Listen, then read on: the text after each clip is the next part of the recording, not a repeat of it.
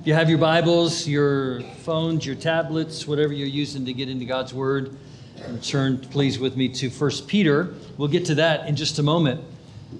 But I'd like to start by telling you a story about a woman named Miss Howard. Miss Howard was born in 1914 to a family in abject poverty in Idaho. When she was six years old, her mother died while giving birth to her younger sister. Before she was 18 years old, she had two siblings pass away in a freak accident. When she became older, she moved to Spokane, Washington, where she enrolled in college to learn stenography, but was only in college a few months because she could no longer afford the tuition.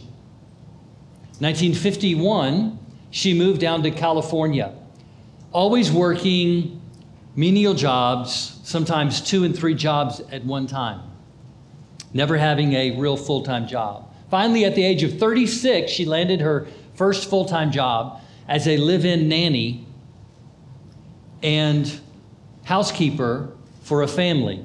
They had two daughters. She worked this job for 30 years. And she had, of course, a place to stay and a very menial salary, but it was average for other people doing the same job during that time period.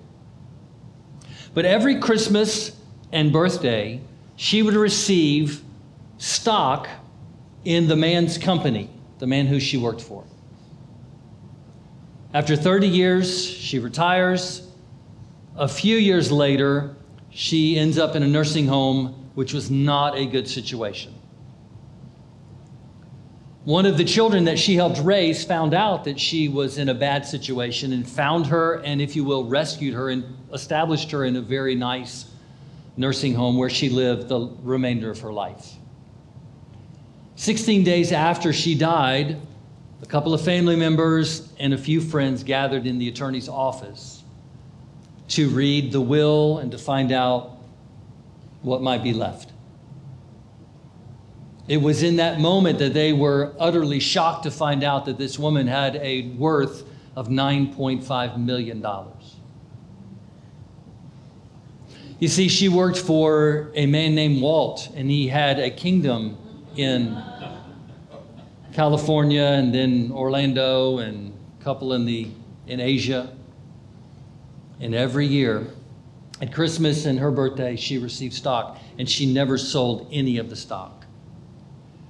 But at the reading of her will, they found out that she had already established the fact that when she passed away, the majority of her money would be established in a trust fund to give the children of California an opportunity to have scholarships to experience and learn and grow in the area of the arts. You see, she could have lived a luxurious life. She could have focused on herself with all of that money. And yet she realized the value of what we're going to talk about today, and that is humility. We're in a series on love, and we're taking our bedrock for, for this from 1 Corinthians chapter 13. And we see that uh, the Holy Spirit writes to the Apostle Paul to the church at Corinth, and he talks about love. And he says there are a lot of things that love is, and some things that love is not. Many people today look at love as more of a feeling and an emotion. It's what I'm feeling in the moment, it's the emotion of the moment, and it's very flexible. It ebbs and flows. I, I, may be in love with this today, but not. I might be in love with this person today, but not next week, and it's all fluid. Now, there's no uh, disparaging comments about teenagers, but that's kind of the teenager life. That's the way teenagers are supposed to be, kind of fluid. But when you're 35, you shouldn't be that fluid. Just, just a thought there. But sad to say, a lot of people feel that love is just something that's flexible and moves all around. It ebbs and flows, it goes high and it goes low. True humility, I believe C.S. Lewis said, true humility is not thinking less of yourself, it is thinking of yourself less. We look at 1 Corinthians chapter 13. You don't need to turn there. Here's the verse up for you. If I give all I possess to the poor and give over my body to the hardship that I may boast, but do not have love, I gain nothing. Love is patient, love is kind, it does not envy, It does not boast. That's what we're going to focus on today. What is the opposite of boasting? The opposite of boasting is humility. See, God is love, and love is humble.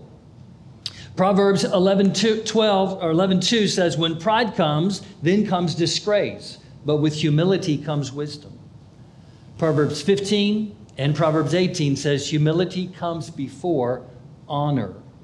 Proverbs 22 4 says, Humility is the fear of the Lord. Its wages are riches and honor and life. The South African pastor Andrew Murray said, Here is the path to the higher life down, lower down. Just as water always seeks and fills the lowest place, so the moment God finds men abased and empty, his glory and power flow in to exalt and to bless. You see, humble people receive instruction and correction well. Humble people ask others for help.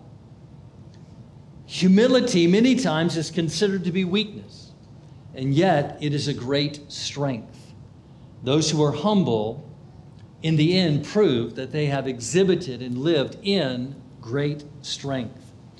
At the website uh, for All Pro Dads, which I recommend all you fathers to, to explore, they had 10 ways to teach your children humility. I'll just mention a couple of them. Number one is modeling it. If you model humility, they're going to catch it because more is always caught than taught, right? Modeling humility. How can you, as a father and as a mother, model humility to your children? Another one is make sure they understand where their real value comes from. It's not necessarily scoring the winning goal or being on the winning team or being the best at a certain thing but it's about who they are as people. That's where they gain their most value. I think you could just say, because you're my child, you're valuable. Because you're a child of God, you're valuable. Because you were made in the image of God, you're valuable. It's not what you accomplish.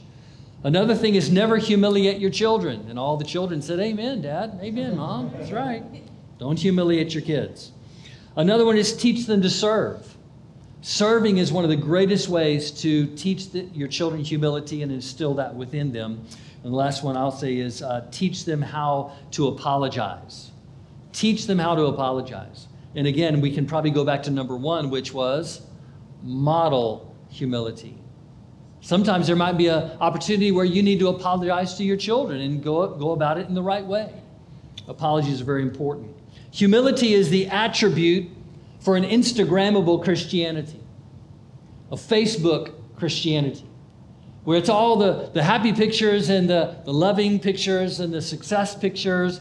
And frankly, thank you for putting your successes on Facebook because we don't want to see your tears. Okay. I mean, do you? You don't want to see your pictures of crying, right? I just lost all of you right there. Just one, in one statement, you're just like, where is he going? Yeah, Facebook is wonderful. It shows all the happy pictures, all the wonderful times. Thank you for putting those up there. Please continue. But yet, we all face situations where it's not a happy day and it's not a victorious day when we just find ourselves not in good situations. But that's a part of life too. We don't want to see it on Facebook, but that's a part of life. And we deal with that. Humility is that aspect that causes us to have the strength to endure and to actually glean the best from those moments that you never want to put on Facebook. You never want anybody to see that on Instagram. But humility causes us to say, God has a plan. God is working all things together for good because I love him and I'm called according to his purpose. You have your Bibles, you're in 1 Peter chapter number 5. We're going to read the first 10 verses here. 1 Peter chapter number 5 we start at verse number one and read through verse number 10. To the elders among you, I appeal as a fellow elder and witness of Christ's suffering, who also will share in the glory to be revealed. Be shepherds of God's flock, that under your care, uh, that under your care, watching over them, not because you must, but because you are willing, as God wants you to be, not pursuing dishonest gain, but eager to serve, not lording it over those entrusted to you but being examples to the flock. And when the chief shepherd appears, you will receive the crown of glory that will never fade away. In the same way, you who are younger, submit yourselves to your elders. All of you, clothe yourselves with humility toward one another, because God opposes the proud, but shows favor or grace to the humble. Humble yourselves, therefore, under God's mighty hand, that he may lift you up in due time. Cast all your anxiety on him, because he cares for you. Be alert and sober minded. Your enemy, the devil, prowls around like a roaring lion, looking for someone to devour. Resist him. Stand firm in the faith, because you know that the family of believers throughout the world is undergoing the same kind of suffering. And the God of all grace, who called you to his eternal glory in Christ, after you have suffered a little while, will himself restore you and make you strong, firm, and steadfast. To him be the power forever and ever. Amen. I want to really focus in there on verse number five. If you'll just key in on that verse, we find the Bible tells us to clothe ourselves. That word clothing ourselves, that term in the original, it talks about a knot or band by which two things are fastened together. A knot or band in which two things are fastened together. Please keep that in mind. And then humility means a having a humble opinion of oneself, a deep sense of one's moral littleness. Well, there's three things I want to talk about today about humility. Number one, humility embraces the value of mystery. We love to have the answers, right? That's why we have Google. We love to have the answers. We love to be able to explore the answers quickly. We, we don't like to wonder and ponder anymore. We just want the answer right away. But humility embraces mystery. Right there, it says in verse number five uh, the, the younger submit yourself to the older. We're talking about relationship with a purpose. But what is that purpose? How is God going to use that connection of the older to the younger?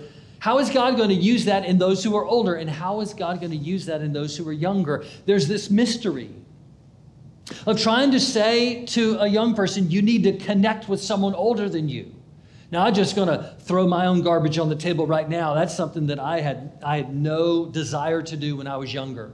I wanted to prove that I was I could do it, that I had what it took, and I was in isolation for so much of my life. I just did it all by myself. The good, the bad, and the ugly. I just did it because I didn't want to ask for help. I thought I can do this. I can prove myself and you just go forward as, a, as an island, just trying to make your way, and you're missing out on all the people who have gone before you have wisdom and understanding and knowledge. And he says, I, I want you to embrace that mystery of having someone help you, having someone help guide and lead your life so that you're not alone, so that you're not an island. And humility always embraces that mystery. You don't have to turn there, but in James chapter 4, uh, James tells us, he's instructed us by the Holy Spirit, and he says, You know, sometimes you say, Well, I'm going to go here, and I'm going to go to this city, and I'm that city, I'm going to do business, and I'm going to make money. He says, you, you want to plan it all out exactly what you're going to do. And he says, that's, that's foolish thinking. That's kind of arrogance that you would think that you can just plan out your life and what you're going to do. He, he says, You don't even know what's going to happen tomorrow. You don't even know what's going to happen. He says, what it would be better is to say, if it is the Lord's will, I will go here and there and make money. You see, the humble people don't, don't just live without a vision for the future. Humble people, they don't live without a plan. But they have a plan, but they say, if it's God's will. If it's God's will. Learned something great from Dr. Mark Rutland. I love him so much and I appreciate his ministry. And uh, he, uh, he referenced something that I've, I've prayed this prayer many, many times. As, as I'm praying by myself, I literally hold out my hands and I will say, for the last 17 years, I have said, God, I'm the pastor of Hope Crossings Church for as long as you want me to be. I'm not gripping it. I'm not going to go, I am the pastor of the, you. You're what? No, I am the pastor of this church for as long as God wants me to be. And if God wants to change it, He's not going to have to break my fingers to get me to move. I just lost all of you again. I can just. But see, that's the way we're to live life. God, thank you for what you blessed me with. Thank you for what I'm doing. Thank you for the ministry, the job, the opportunity. Thank you, God. Thank you for the house that I live in. But Lord, I'll live here as long as you want me to. I'll do this job as long as you want me to. I have open hands. See, that's when you say, I have a plan. We're going. But Lord, if it's your will. Amen? That's vitally important. In the book of Esther, I think there's a, there's a verse there that we, we kind of miss out on a lot. Of course, Esther was the queen, and there was, you need to read the book. I don't have time to go into it all, but Esther is, is a great, great story of God's redemption. But Esther's the queen, and uh, she needs to go into the king, her husband, and present a case to save the Jewish people, the nation of Israel. But there's a problem because in that culture, that king had established the fact that no one comes into his presence unless he has invited them in. You don't just show up. And that included the queen. And so she's got to go present herself to the king. And she knows there's going to be one of two things that are going to happen.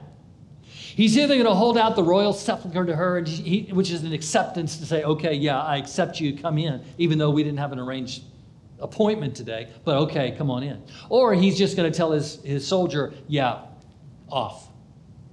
And that's the reality of it. The king, the king, he's it. And so she approaches him, but before she does, she's with Mordecai. And he makes this profound statement to her. He says, Who knows but that you have come to your royal position for such a time as this? Who knows? Wouldn't you rather him to say, I believe in the name of Jesus, you're going to be fine? And that's when she turns and says, Then you go. You go try this thing, you know? But he says, Who knows? In other words, he's saying, I don't know what he's going to do. I don't know what the king's going to do. That's a humble position to embrace mystery. But it takes so much strength. It's not weakness, it's great strength. It's weakness when we believe that we can manipulate God. That's weakness. I've been there and done that. But strength is when we're humble and we embrace the mystery to say, I, I don't know what's going to happen.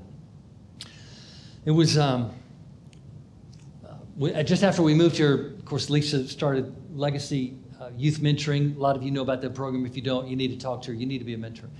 That was, that's a free advertisement. Anyway. but uh, she's worked so hard and for years for free, uh, just volunteering. Uh, she treated it as a full time job, uh, but was no pay involved in that. And then there was a little bit.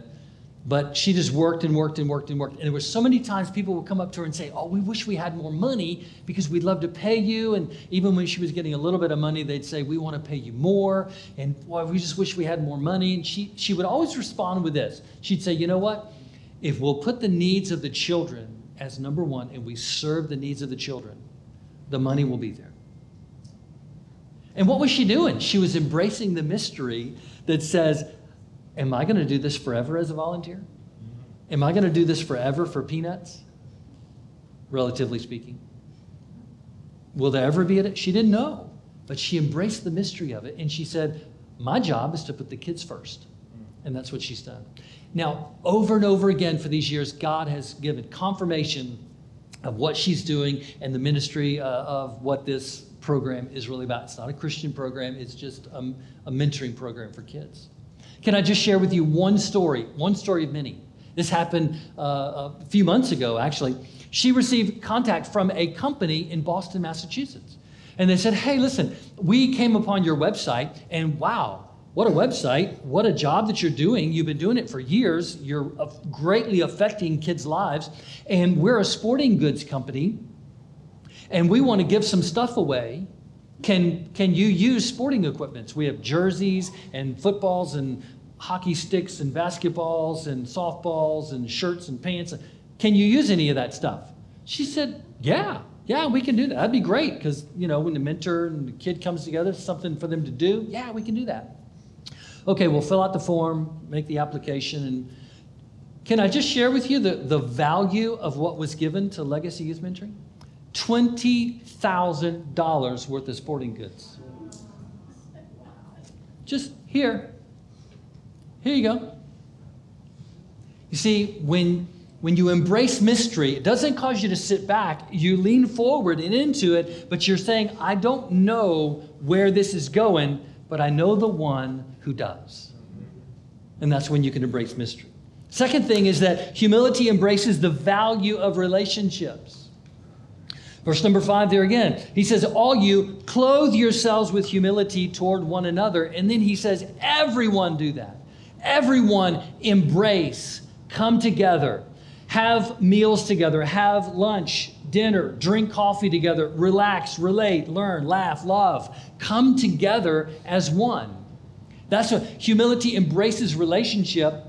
Arrogance always pushes people away.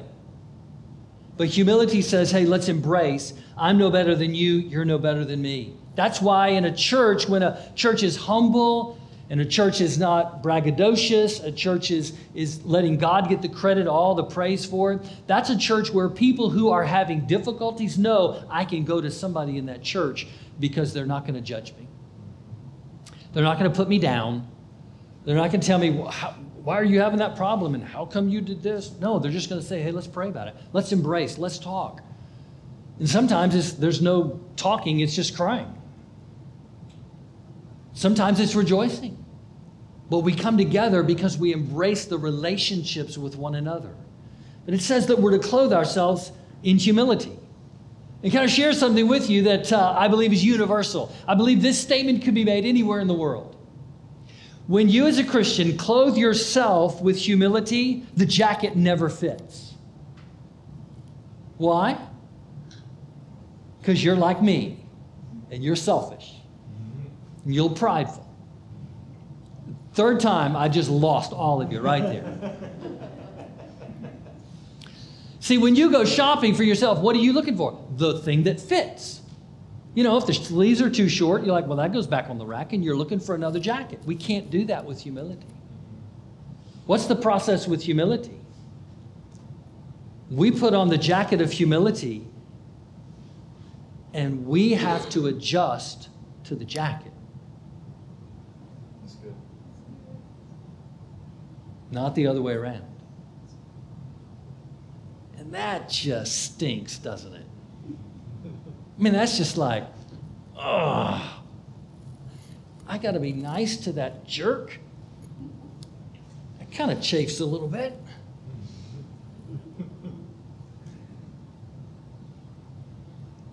When we clothe ourselves in humility, we understand that rel- the relationship is so vitally important. It's not that I get my way, the relationship is more important. I don't, I don't have to have my way, I don't have to get what I want when I want it. The relationship is what's important. And humility embraces that relationship. If you have a difficulty fitting into the jacket of humility like I do, can I give you some suggestions on how to, how to make adjustments to, to fit the jacket that you've just put on? These are things that I've got to do too. I, I'm, I don't have this together, okay? I'm telling you stuff that I need to do, okay? So we okay with that? Fourth time, I just lost you. Number one, do something nice for someone and don't tell anyone.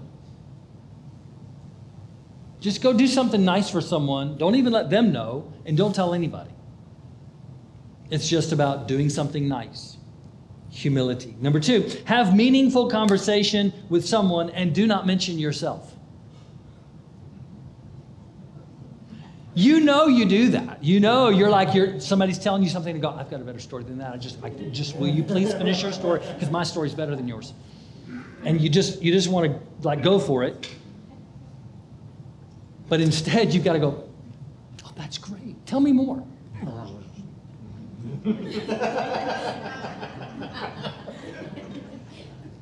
My story's better.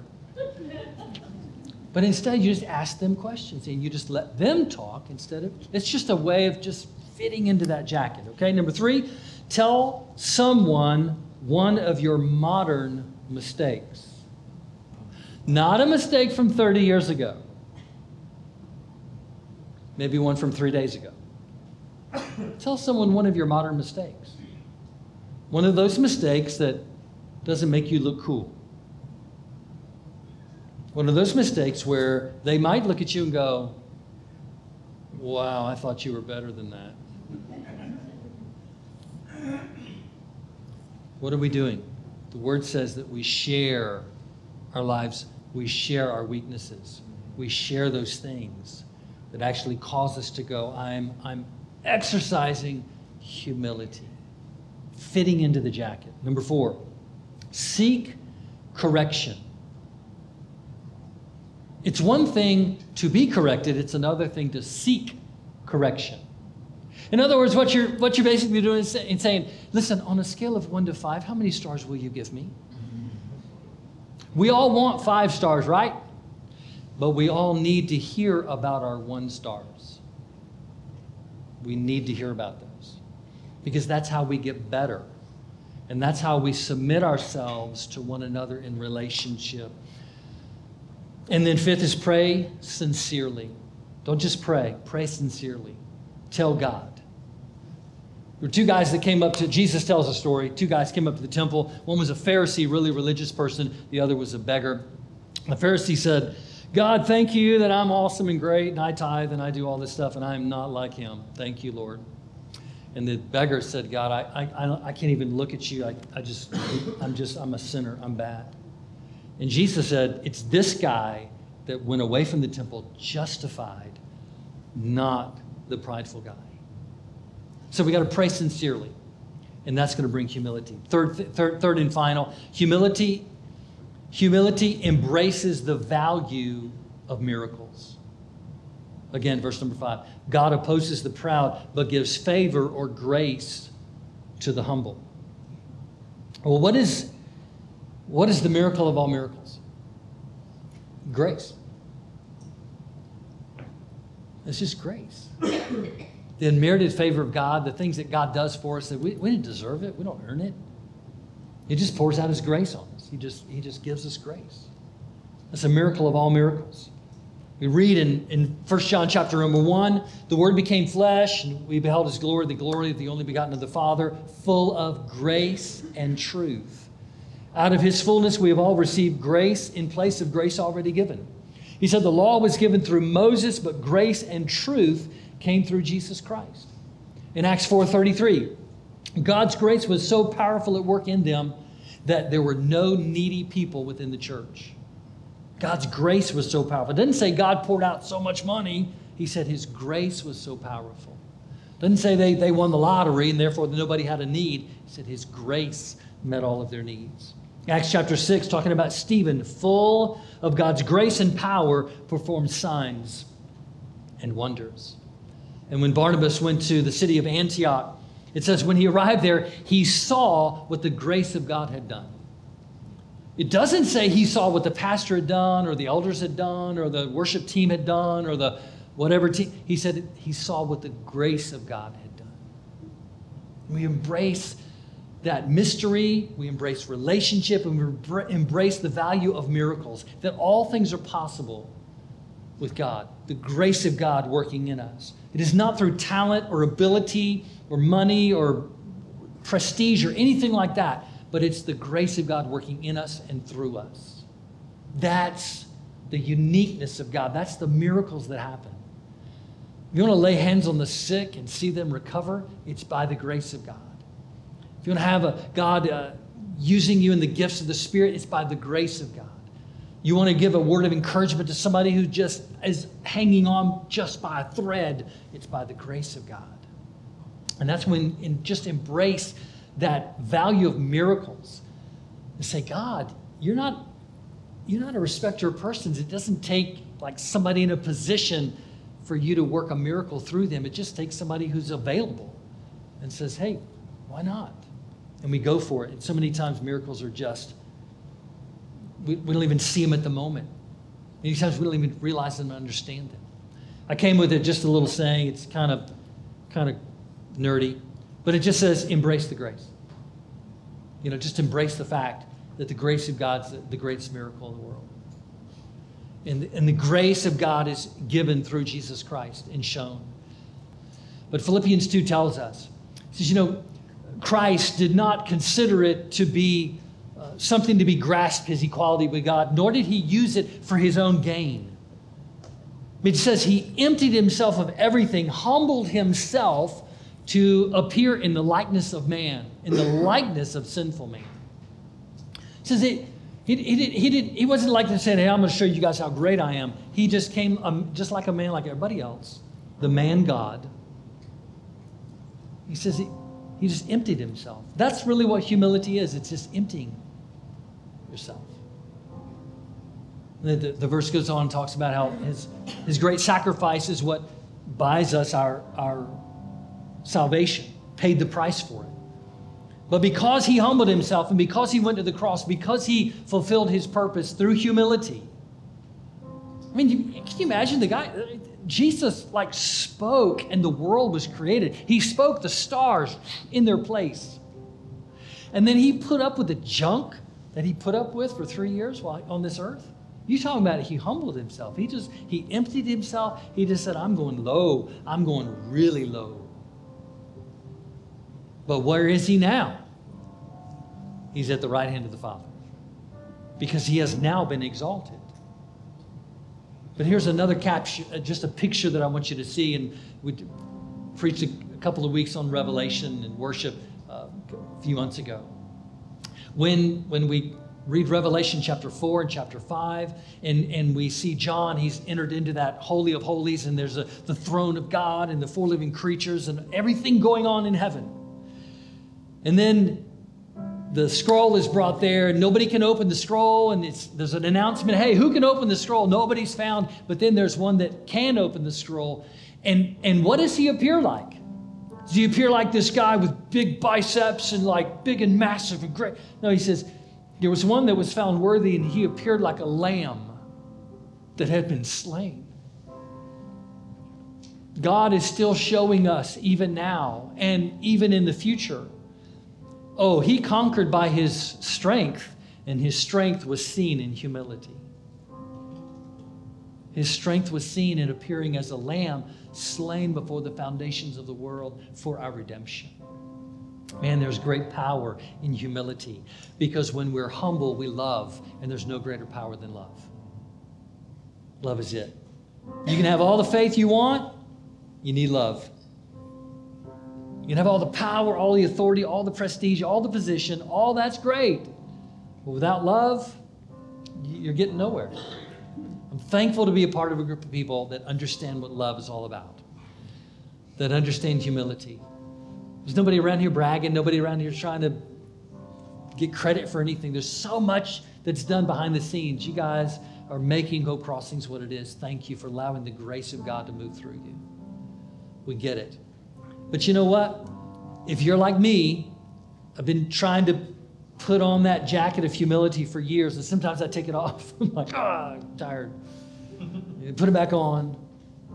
There's always room for improvement. I can, I can, I can adjust to make the jacket fit a little bit better. So, what's God saying to you today that you can say, you know what? That, that's something you can work on. That's something I want you to highlight in your life just to make that jacket fit and how many of you know when you're wearing something that doesn't fit, you're just bothered by it all the time, right? But man, when you're wearing something that fits well, you're like, you feel good. Like, when we are humble, we'll be walking the closest to God that we could ever walk. And that's what we want, isn't it? Amen? Amen. Would you stand today, please? What a great Great time in the Lord. Thank, great, great time of prayer for one another. Fabulous. I want to encourage you today as we as we close that humility has been so long geared uh, uh viewed as weakness. And yet we see it as the greatest strength because it is connected with love. Love does not boast, love is humble. And so let's put on that jacket of humility. Let's adjust to it. You know what? If, if its sleeves are too long, God will grow your arms. If the shoulders are too small, God will shrink your shoulders. Whatever it takes. let's adjust. Amen?